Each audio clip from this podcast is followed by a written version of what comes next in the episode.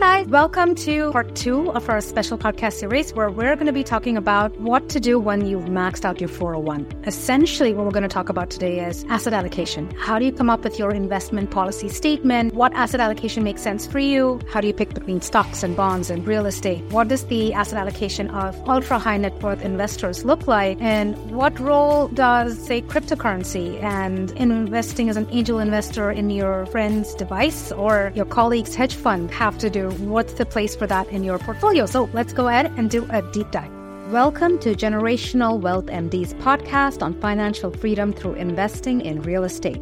My name is Param Baladandapani. I'm a mom, radiologist, real estate investor, and mentor to others looking to start or scale their real estate portfolios. The goal of this podcast is to provide you with inspiration, strategies, and insight so that you can stop trading your time for money and live life on your terms. If you love the episode, don't forget to subscribe and leave a review. If you're thinking that the only path to retirement is working harder, saving more, and investing in the stock market till you hit sixty-five, I invite you to the ten X Your Financial Freedom Through Real Estate Experience. This free virtual coaching event from September seventh through the fourteenth is going to be a game changer. And yes, I know that you can do it even in the current market with interest rates the way they are and even through a recession, because our students are doing just that. And on day two, you get to meet some of them and hear their stories, how they have used strategies to get to six figures in passive income and save six figures in taxes in this market. So if you're tired, burnt out, and ready to take back control of your time and income, if you're struggling to get your first long-term or short-term rental and don't want to learn from costly mistakes, if you're ready to go from a handful of rentals to ten Xing your cash flow, I'm going to go over my proven framework that I used to get to financial freedom at forty-one and that hundreds of our members have used. Plus, we will be figuring out your action plan, taking into account your risk appetite, goals, and resources. We'll also figure out your next step to help you actually move the needle so you can accelerate financial freedom while paying less in taxes and creating a recession-resilient portfolio. I want you to go ahead and register for the event at generationalwealthmd.com slash event in lowercase, and I'll see you soon. Okay, so you guys, um, last episode, we talked about figuring out years to financial freedom or retirement, right? To see if you stay on your current plan, how long is it going to take you to get to retirement to see if you're on track? I would assume that the majority of us aren't really where we think we are supposed to be or where we want to be, right? Because I remember when I did this exercise um, in twenty nineteen, twenty twenty, I was definitely not on track. So if you are in the same position, then join the club. What we're going to do is this is where you have all the momentum you need to change your plan. And what we're going to do is we're going to talk about key concepts that are going to allow you to change the trajectory of your investing to get you to your goal retirement uh, and get you on track, essentially. Okay. Um, I mentioned this last time, but I want to reiterate this. ninety percent of a portfolio's long-term returns are driven by asset allocation, right? How you're dividing your money up between stocks, bonds, real estate, commodities. That asset allocation is ninety percent responsible for your overall returns, not the individual securities you pick. So if the big question is bank stocks or A R K K, that's not what's going to get you to your goals, okay? So we're going to zoom out today and talk about your spread and the weighting of your um, uh, assets, you know, within your portfolio, because that is the most important determinant of portfolio returns. Now, this is going to be very, very personalized. And I say personal finances are personal, right? Investing is going to be personal. This is true for real estate. This is true if you're investing, um, you know, just in stocks and bonds, whatever it is. It's going to depend on your goals. It's going to depend on your risk appetite and the resources available to you. But let's just back up a little bit and say, suppose you've maxed out your four oh one, right? So you you know about tax efficiencies, and you're what we're traditionally taught is the first thing you do is max out your four oh one, right? And you may have invested in a target date fund within your four oh one. So a lot of what we're going to talk about is also going to be, how do you invest within your four oh one, right? Where is that money going? Um, but let's assume you've done that. Let's assume you have a back door Roth I R A. And if you don't, don't worry, we're going to talk about tax efficiencies. Assume you've done all of that. The question is, okay, I mean, how much of my portfolio should I invest in cryptocurrency? What about angel investing or you know, um, any actively managed funds. So when we talk about your investment policy statement, your I P S, right, we're talking about asset allocation that is optimal for your portfolio. And the goal is to give you diversification, to also give you the highest risk-adjusted returns. We talked a little bit about this last time because the returns are different for different asset classes, right? Significantly different. And then we're going to talk about tax efficiencies. So these three things, and that's our goal as we build up our investment policy statement. I always say this is something you sit down with your spouse or significant other, and you actually run through the exercise from part one, where you figure out your financial independence numbers. You run those numbers on the calculator. You look at what yours to financial freedom is based on what you're doing right now, and then you shift your plan together, right? So that's the goal. Um, I did the same thing in twenty nineteen. I saw that the R O I of my portfolio was significantly lower, and it wasn't because I was primarily invested in equities or stocks, right? Um, at that time, I had very minimal allocation to real estate. But the, the other thing that I was doing that I was doing incorrectly is that I had a very large disproportionate allocation to fixed income assets. And um, if you remember, the returns from fixed income assets on average are about five percent. That's a significant drag. Uh, that was a significant drag on my portfolio. And I realized I was saving for retirement, not investing for retirement. And I didn't have a roadmap. So your I P S, your investment policy statement, is your roadmap. When I shifted the guide and I, sh- I shifted my asset allocation, like I mentioned, whatever I thought would take me three years, uh, it t- I thought I would get, after that shift, I would get to retirement in three years, I got to my goals in a year. That's the impact of asset allocation.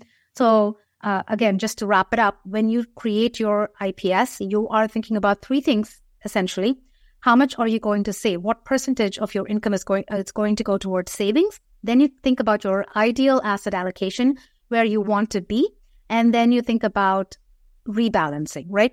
So you, how often are you going to look at your portfolio and then rebalance it to get it back to your target asset allocation, right? And this should not be an emotional decision.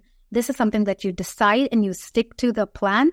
Otherwise, that's going to be uh, one of the biggest financial mistakes you can make. Now, before we talk about asset allocation, and I'm, I'm not going to tell you what your allocation needs to be, but I do want to show you the difference between, um, say, the asset allocation of ultra high net worth investors. These are people with five to thirty million in their assets, right?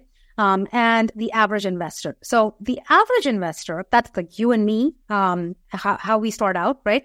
Typically has about fifty to ninety percent of their portfolio invested in stocks, right? And I'm assuming the rest of that is like significantly in bonds or fixed income assets. Now, the ultra high net worth investor, they have almost half of their money in alternative investments, and, that, and real estate is a big part of it, right? And they have less than thirty percent in equity. So you, you notice the big difference over there. That's what I want to highlight. Now, let's go back to the returns of different asset classes, right? When we talked about stocks, we said, yes, R O I for a stock portfolio during growth is about ten percent his- historically, because that, you know, we're looking at averages over decades. And then when you go towards retirement for a stock portfolio, that number goes down to four percent. That's because to weather market volatility, you are shifting your portfolio from completely stocks to a mix of bo- stocks and bonds, which lowers your R O I. But then you're also factoring in inflation. Once you factor that in, you are left with a four percent safe withdrawal, right? So that's your R O I from your stock portfolio. Uh, fixed income assets, bonds, C Ds, that's five percent. Cash is two percent on average. REITs, if you're investing in REITs, is about ten percent. It's the same as stocks. And so I always say, when you're thinking of adding alternative investments to your portfolio, and you're thinking of real estate, I don't really like REITs because you're adding diversification, but your returns are similar to a stock portfolio. So when I think re- real estate, for me, it starts from on the most passive end, syndications, right? Real estate syndications, where you're investing in individual assets or a fund, but um, it, it, you know, you pick the plan where you have a value add plan, hopefully, and your returns are starting from about twenty percent annualized, right? So that's significantly higher, and you don't have that drop during retirement with your real estate syndication portfolio, right? Um, so it's twenty percent. And if you want to learn more about syndication opportunities that we have, go to generationalwealthmd.com slash syndication. Um, you have a free guide on there. You have our current syndication um, offerings. Right now we have Park thirty-three. We're closing down. We have a few spots left. So if you're interested in listening to this um, um, while this is coming out, which is the end of August, then definitely go check it out. Um, we also have our current syndication offerings on that website at all times. So syndications are about twenty percent average annualized returns. And it's similar if you have a buy and hold long-term rental. And then once you get into more active real estate, like short-term rentals, you can, and mid-term rentals, you can go all the way up from fifty to two hundred percent R O I in year one. Um, if you want to learn more about investing in real estate the right way, or at least dipping your toes and understanding concepts so you feel confident in what you're doing, join us for our three-day live event that's coming up uh, September, um, eh, the first two weeks of September. It's generational wealth m d dot com slash event. Very high yield, three days. We have uh, some of our members from our program, uh, Creating Generational Freedom, coming on to talk about their journey so you hear multiple perspectives. I'm super excited about it. This is for someone who's just starting, and it's also for those who are looking to scale their portfolios. Very high yield. I'd love to see you on there. But that's what returns look like across the board, right? And then you have, um, you know, real estate has the highest risk-adjusted returns, which lowers your years to retirement. We saw this last time. And then you have commodities and cryptocurrency. Now, I feel like someone who's very conservative, um, in a conservative portfolio, cryptocurrency would probably be one to three percent of your overall asset allocation. That's what, that's my opinion. Um, and, you know, everyone's going to have a different opinion, but I wanted to put that out there. But those are the different assets, and it's up to you to decide how you want to allocate among it. I'm going to give you some rules of thumb. If you have a primarily stock bond portfolio, the rule of thumb is uh, one twenty minus your age. So if you're forty years old, uh, you would have eighty percent of your stock bond portfolio, eighty percent in stocks and twenty percent in bonds. Then as you grow older, you're going to shift that. And like I said, that's because you want to weather market volatility, right? That's just a rule of thumb um, that you know um, most people use when they try to think about asset allocation in stocks and bonds.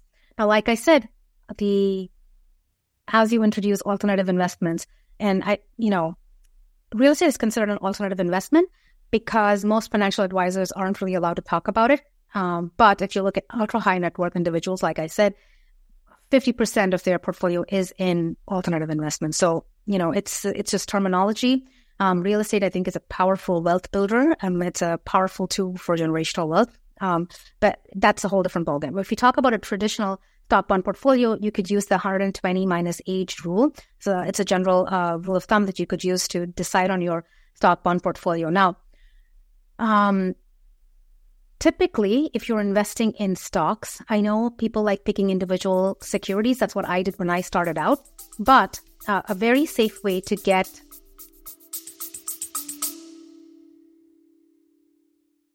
If you're interested in learning how to invest in long-term and short-term rentals the right way, so you can accelerate to financial independence with the support of mentorship, community, and vetted investor agents in strong markets across the country, then get on the waitlist for the next cohort of Creating Generational Freedom at w w w dot generational wealth m d dot com.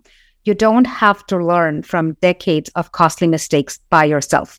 The program is only open for enrollment in the spring and fall each year.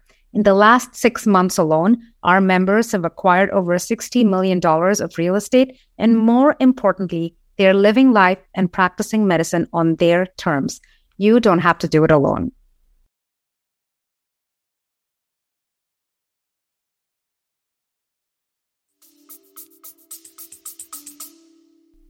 Consistent returns is if you pick passive index funds instead of going with an actively managed fund, right? So Vanguard, Fidelity, they have passive index funds where the expense ratios are really low, which means that it really significantly increases your returns when you're investing in stocks.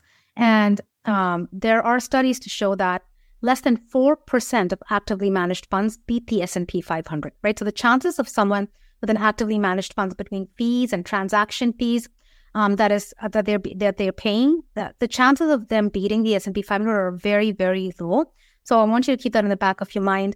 You don't want to be paying someone fees. You can pay someone fees for superior returns. If your returns are essentially going to be significantly higher, this is what we see in real estate, you can do that.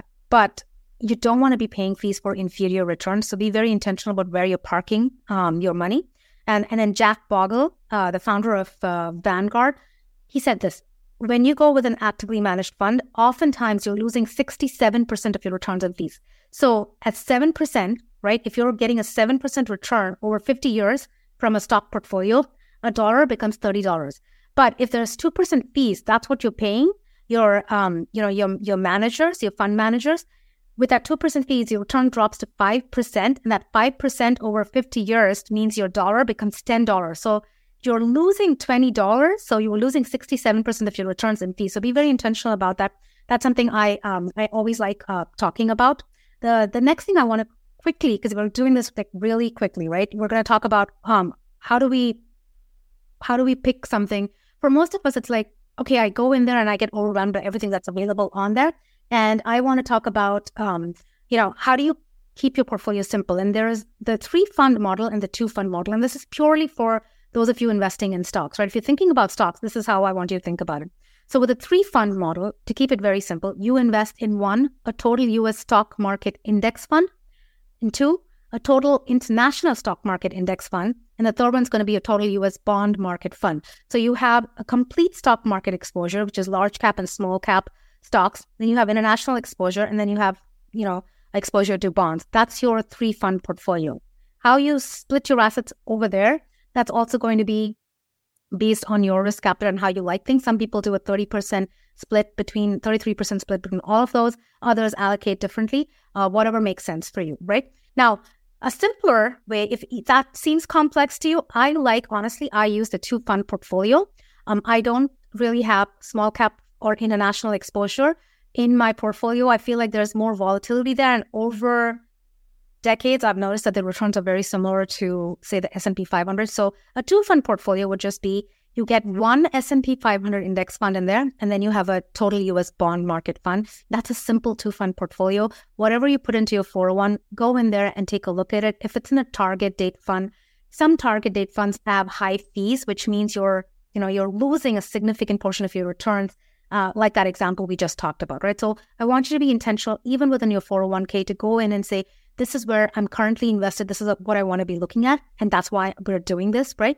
So that's how you would allocate within a brokerage account or within a four oh one k, right? And again, this is all just purely educational. These are my opinions. I am not a financial advisor, but these are rules of thumbs um, that are, uh, you know, considered pretty um, conservative in the uh, finance space. And this is what I tend to follow also. But one, once you do that, you then have, you know, what percentage of your income do you want to have in fixed income? That's bonds and C Ds. And it's very important to be intentional about it and actually write this down on your I P S. And then you come into, and I feel like I want to reduce the barriers for people to have real estate in their portfolio, which is why, you know, we started talking about real estate in Generational Wealth M D, talking all about active investments, active investing in real estate. And we're going to talk more about that during our three-day live event, generationalwealthmd.com slash event lowercase. Make sure you join us. Um, if it just goes over everything you kind of need to know to build your own criteria for how you're going to acquire real estate.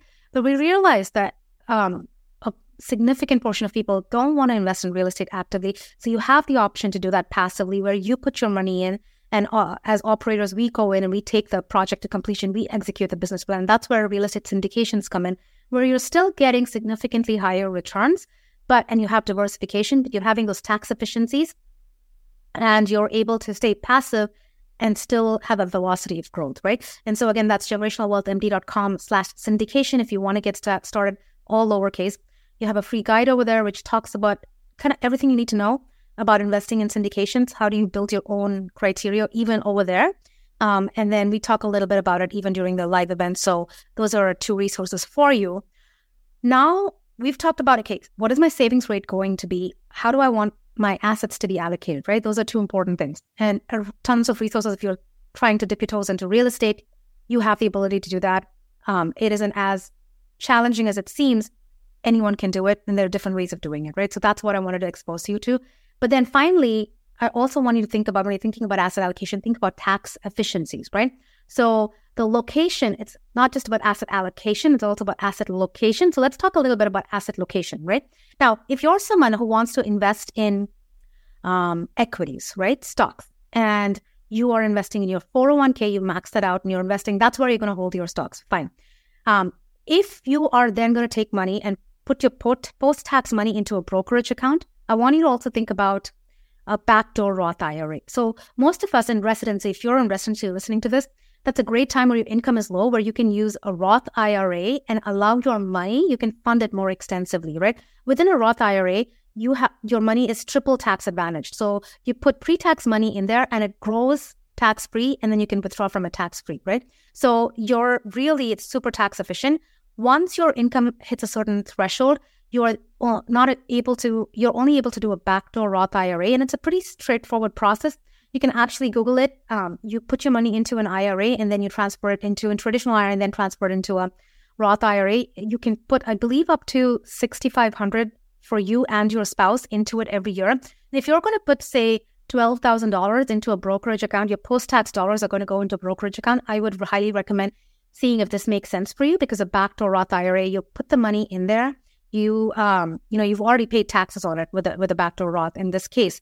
But what happens is that, um, sorry, even with, when you do it initially, right, a Roth I R A, uh, when you're in residency, say, and you're putting money in, you're in a lower, significantly lower tax bracket, right? So you're putting, stashing money out there, and then it grows, and grows significantly. But as it grows, you don't have to pay taxes on it. And you are able, after five years, to withdraw your money from that Roth I R A. So it's all post-tax dollars going in, but you are able to withdraw that money after five years and use it um, if you need to. So whatever you've contributed, you can withdraw. You can't uh, withdraw the, um, uh, you know, uh, the, the money that has grown, essentially. But um, a- after a certain age, you're able to tap into that money, and it's grown tax-free, and you don't have to pay taxes on it. So it does add a lot of velocity to your um, to your portfolio when you use a backdoor Roth. Something to think about. There's something called a pro rata rule. If you do have an I R A, like a traditional I R A, you may not be able to tap into it uh, optimally. So make sure you run that by your C P A.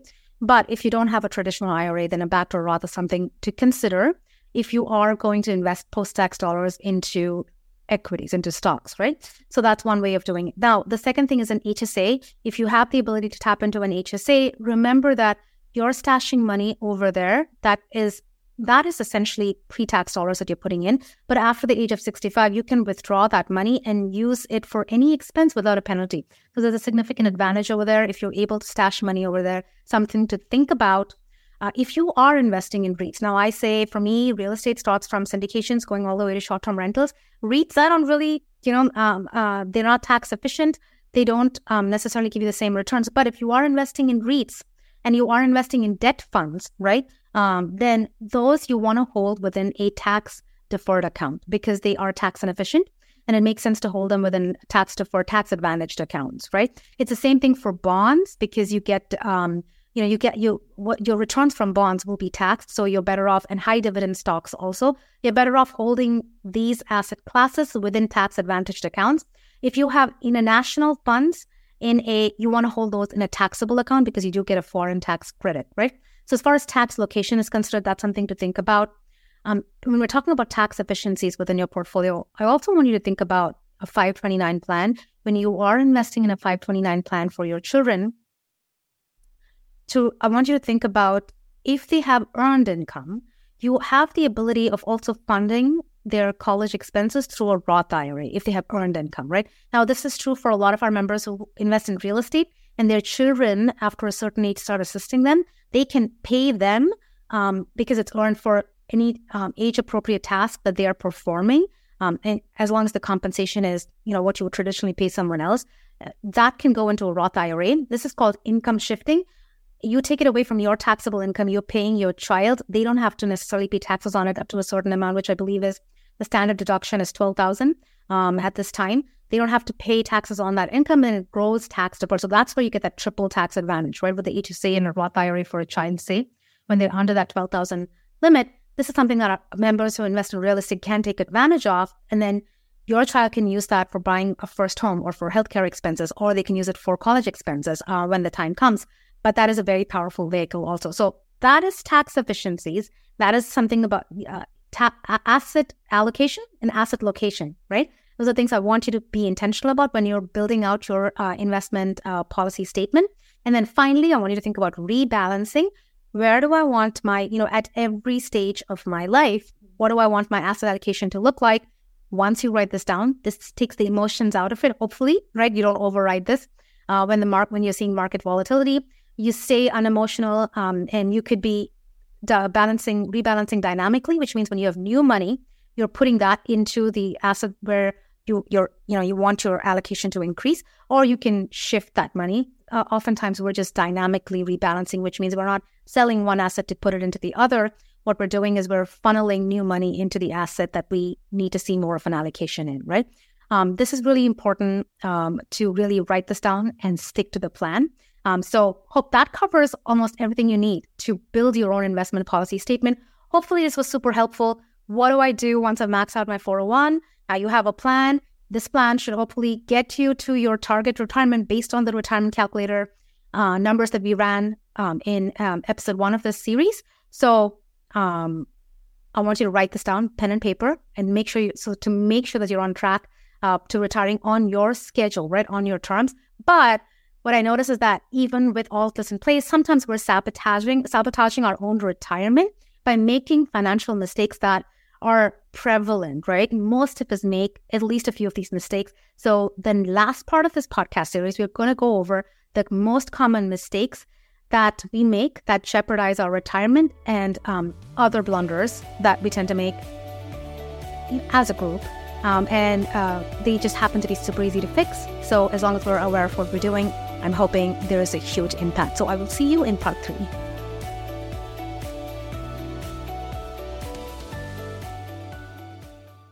I hope you've been inspired by this episode and are ready to take action.